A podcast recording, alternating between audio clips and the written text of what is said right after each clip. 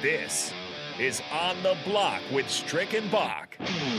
Nebraska Basketball Hall of Famer and nine year NBA vet, Eric Strickland. Strickland for three! And you're going to go out of here as the Big Eight tournament champion. 93 7 The Ticket veteran and Bill Callahan fan club president, Jake Bakoven. I love Billy Coming at you live from the Copple Chevrolet GMC studios in the heart of Lincoln, America. On air and online at theticketfm.com. Sponsored by the Mercado by Certified Piedmontese. This is On the Block with Strick and Bach. Hold up.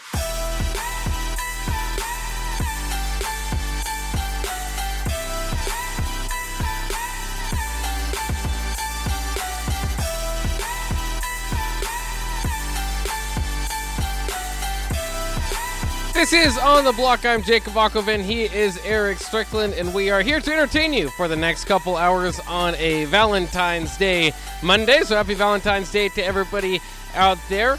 Uh, and uh, we've got Steve Sipple, the Lincoln Journal Star, set to join us at 425. Shootout with Strick at 445. Uh, but we're going to open up this hour with kind of Super Bowl reactions. Uh, kind of what did you like, what didn't you like uh, as we go through it. Let us know what you guys think on some of these topics that we hit. There's plenty to go through over uh, when we're covering the Super Bowl here. Start aiming text line 402 464 5685, or you can call in Honda of Lincoln hotline. Say no 402 464 5685. Uh, first of all, though, welcome in Eric Strickland. Uh, happy holidays to you, Strick. Do you got, got anything planned for uh, for Valentine's Day?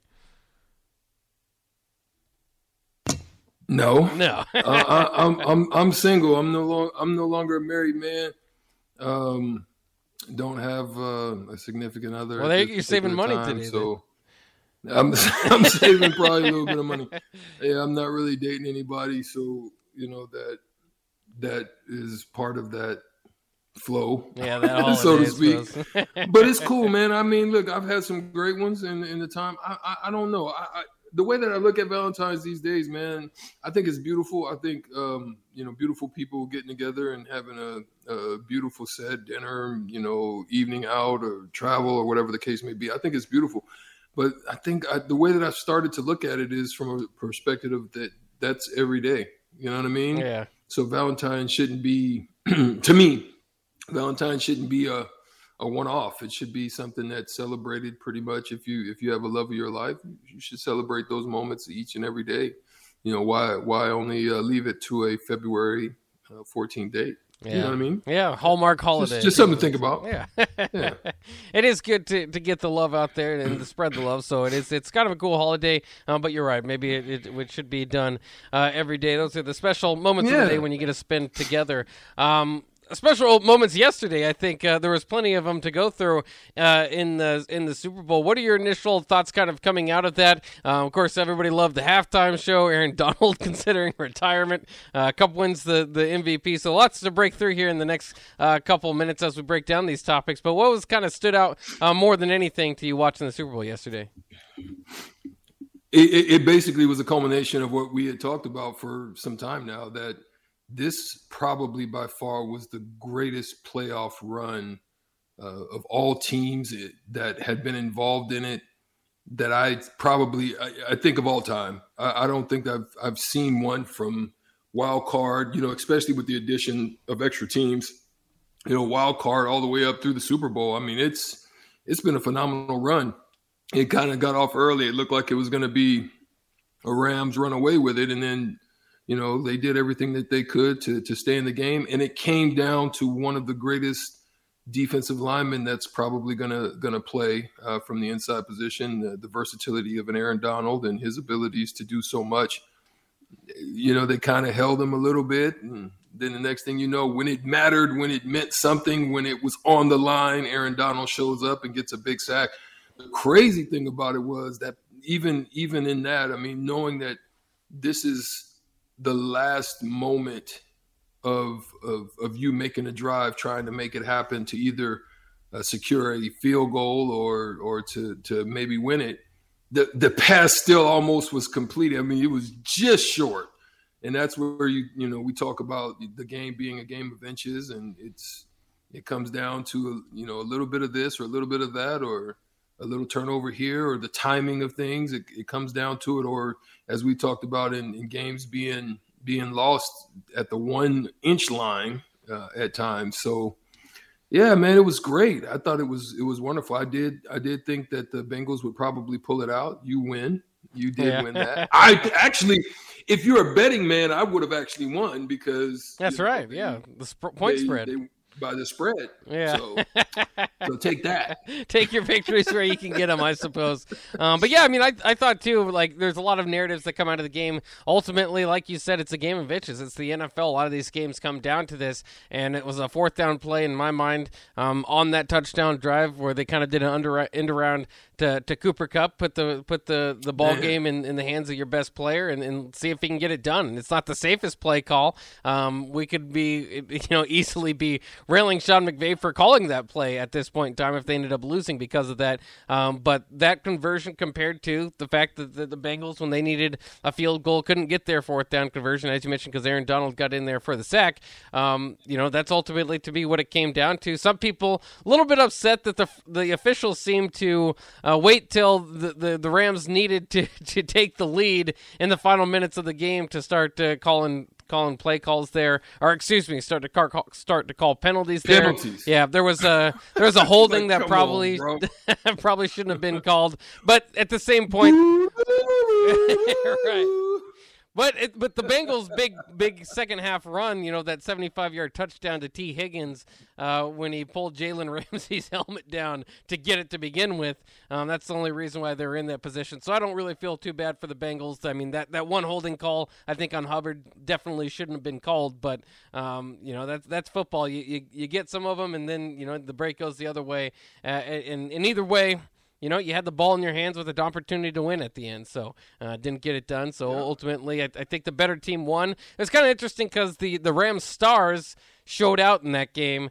Um, the Bengals stars, and, and, they didn't have as many of them, but didn't have as good of a, of, of a game. Uh, yet the Bengals were still that close, and, and part of that is because of the turnovers. I mean, um, the the Bengals didn't do enough. Zac Taylor said as much with the turnovers that they did get, but they they had a two turnover advantage in this game because Stafford threw two picks. Um, but as many predicted, the Bengals offense couldn't get going for much of the game. They had a, a Super Bowl record of seven sacked. You know, they were seven they were sacked seven times, uh, which was pretty yeah. predictable, and that's that's something that the Bengals are going to have to shore up moving forward. Did you have a problem with Cooper Kupp taking home the MVP rather than Aaron Donald? I know a lot of people felt Aaron Donald probably deserved it.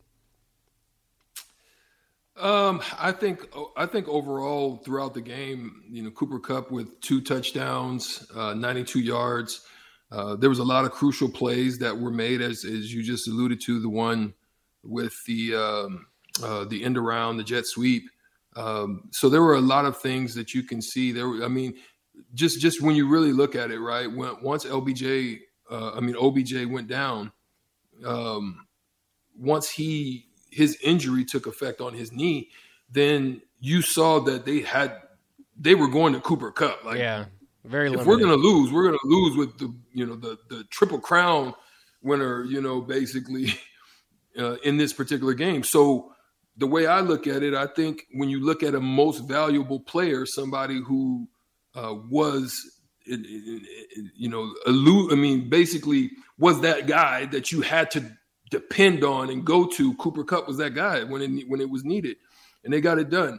And uh, I thought it would have been a few, you know, maybe a touchdown or so more. But at the end of the day, you know, twenty a win's a win. You know, they didn't get it, didn't allow it to get into the hand of their their kicker who is twelve for twelve. So. Oh, yeah uh, you know, obviously Donald was a part of that part of it and helped to shore up the defense earlier on, but you know.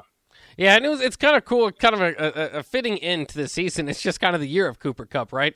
Um, I saw a stat where he's the only, him and Jerry Rice are the only two players to ever um, be the Triple Crown winner, which, you know, leading the league in, in receptions, uh, receiving yards, and touchdowns, uh, win Offensive Player of the Year, and be Super Bowl MVP but Kupp did it all in one year. I mean, Rice he had to do that throughout his career, and obviously Rice, the greatest yeah. wide receiver of all time, not taking that away, and Kupp's got a lot uh, to make up for that. But still, um, it's just an amazing year, and I think he was the first um, wide receiver since Randy Moss, like back in the late '90s, to get an MVP vote, even. And I know there was some talk about that too, but it's just kind of weird how how he's always kind of are you know all these awards keep going out, and, and he's always a part of them. And how much should a receiver be in the mix and, and not? But ultimately, he takes home the Super Bowl MVP, and probably the, one of the biggest reasons, along with Donald, uh, why they are Super Bowl champs. Um, did you did you catch on to the the game the reports pre-game that Aaron Donald might retire if the Rams uh, were to win that game?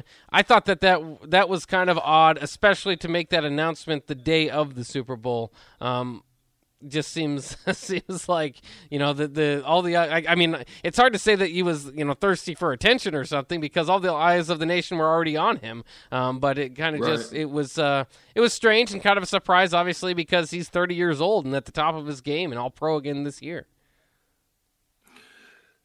I mean when you really look at it I mean he he's he's still due to make a, significant amount of money yeah you know over the next few years right I mean, he's he's due to make another 14 million in 2023, another 14 million in 2024. He's got two more years left on his contract. Obviously, their dead cap rate drops tremendously. So if they wanted to release him and save, you know, a lot of money, and you know that's part of the game as well. But his his signing bonus money goes out the window. So he's got a couple of years. I, and I think what it's doing, if I'm him, I'm looking at it as a way of leverage, right? Leveraging it out, making sure that uh, he's able to finish his term. But but if you're a guy that has been there, now you've been there to win it. Now you've just got to assess what they're going to do. What, what, type of money is going to be available to shore up and secure a lot of those uh, those particular players that are left in, in, in you know in place, right? And then at the end of the day, you got to also look at what they gave up. They gave up a tremendous amount of assets uh, and and potential when uh, they they secured um, when they got rid of Jared Goff and secured Stafford, right? They gave up a 2021 first um, uh, third round pick. They gave up a 2022nd first round pick, a 2023 first round pick in order to get Goff. So, you know, um, that part of it, when you look at what's next, what are they going to be able to, you know, to shore up? Are they going to be able to re-sign? Who's going to be able to come in and fill some of those those voids that may because they went all in, right? In in in certain areas, but but I think he's looking at that as a leverage point to see what they have coming back and what they're able to secure and shore up uh, with with some of those additions that would help him and, and, help alleviate some of the pressures that would be upon him on uh, on the interior. So, yeah, I think those are some things to look at. But there's a lot of money still left on the table. I don't know, you know, if I'm going into my 33rd, 34th year, if I'm going to toss that out the window. But who am I? Yeah, it's it's it's kind of fascinating because he is. I mean, if he retired now, you know, he'd obviously be at the top of his game. But I've I've seen arguments. I mean, he's just kind of getting into that conversation of you know maybe not quite Lawrence Taylor, but pretty close. And you know, the Reggie Whites. You think about the best defenders of all time. Um, he's uh, he's one of the only guys to ever win the Defensive Player of the Year three times. I think along with J.J. Watt.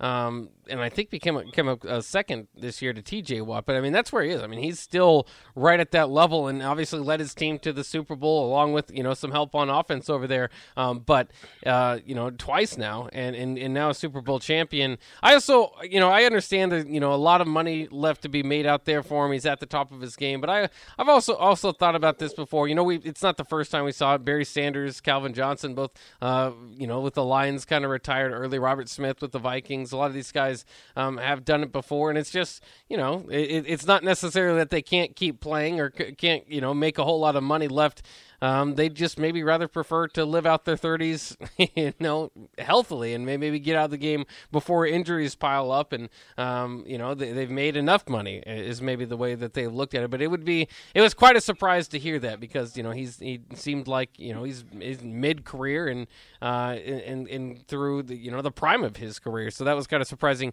Um, how about, uh, how about the halftime show? Were you a big fan of the halftime show in Inglewood? Well, see, I'm a I'm a I'm a I'm a '90s as far as that was like the prime of my time, you know. Yeah. So when you talk about Dr. Dre and and and the Chronic, and you talk about Eminem and and his breakthrough, and then 50 Cent uh, in the club. I mean, we was in the club popping, popping bottles, and we was we was we was getting it in during that whole time. And then you know when you add the addition of of, of you know Bad Boy and and when Mary J came through, all of those artists was like you know they were our age you know so yeah. we we were coming up in the same time frame that they were and so to be able to see them uh, do their thing i was trying to figure out how they were going to do it you know each of them have such huge catalogs and and so many songs. How are they going to put it together, and, how, and what type of time was it? Are they going to give them you know a full quarter? You know, yeah. it's like that's how much you you you. I was trying to figure out how are they going to do that with everything that they have in their catalogs, and uh, they were able to work it out. Um, the stage was was was uh, kind of crazy. It was it was unique, you know, like yeah. a, a mansion type of stage, and I mean, it was de- it was definitely everything LA uh, yeah, everything you can you can consider for LA, and, and I thought it was all right, man. It was it was pretty cool. Some of the commercials were pretty cool too. I thought yeah, I thought there were a few of them. Some of them I was like, what the heck is that? But there were a few of them that out there were, were pretty funny. So yeah, I yeah, think was, a lot of people I've heard that too is is that the commercials seem to have stepped up their game a little bit this year. Um, I don't know if there's like you know two or three of them that are just like that's hilarious. We're going to talk about that for the next two weeks. Um, but they're they all just seem like yeah. pretty good commercials this year as opposed to maybe uh, the last couple of years. And yeah, I mean I I, I love the I love the halftime performance. Um, the one thing that I thought is that maybe Fifty Cent shouldn't have been upside down coming in. He just uh, that wasn't the best angle for him. He's was kind of odd. He's a little bigger than he used to be, and it just didn't it didn't it wasn't the same type of feel you caught from when he had a six pack and he was all buffed up in like 2003. Now he's just like a little bit older, and you're like, like I don't know. That's right. just not a good angle. But nobody told him. But yeah. that was kind of the surprise to have him in there, and I thought that was uh, yeah. pretty cool. Um, and and you're right. Like they all have such big catalogs, but I like the fact that they kind of kept it. Um, a few of them, kind of the Snoop at least, kept it kind of with the Dr. Dre collabs that he did. I wish Eminem would have done that too, but he went with "Lose Yourself," which. It, it, you know that was the, the movie he made and everything like that. So um, a lot of people kind of would say that's his one of his biggest hits. Like I liked earlier Eminem before that, but uh, you can't please everybody, right? They, they got a lot of people for that one. Well, lose yourself is a theme. I mean, it's it's definitely a hype song for it's a, it's definitely a sports type of song because it, it's about the pursuit of your your greatest dream. Whoever plays sports wants to, you know, get lost in the championship dreams that they've they've been. Uh, and what are you willing to do to get it? You know what I mean? What, how much are you willing to to put forth to pursue your greatest dream. And and, and so in essence, it, it fit. So I can understand why he, went, he probably went with that one. Yeah, and it was a good fit because especially you know for those those icons kind of finally getting the Super Bowl halftime show, it does kind of fit in that too. Like okay, this is the halftime show. This is the big uh, you know concert that you've been looking forward to, and and you know yeah. you go back uh, to to having the nerves and just kind of throwing it all out there and believing in yourself and all that. So uh, yeah, absolutely a great halftime show, great game. Oh, we'll probably get more back into it as well as the as we uh, move on throughout the show here on the block. Uh, even get the thoughts of Steve Sipple, specifically on the halftime show. I know he's a big fan of those guys. Maybe, maybe not. We'll see. Uh, but uh, we'll get uh, we'll catch up with Steve Sipple, the Lincoln Journal Star, coming up next here on the block.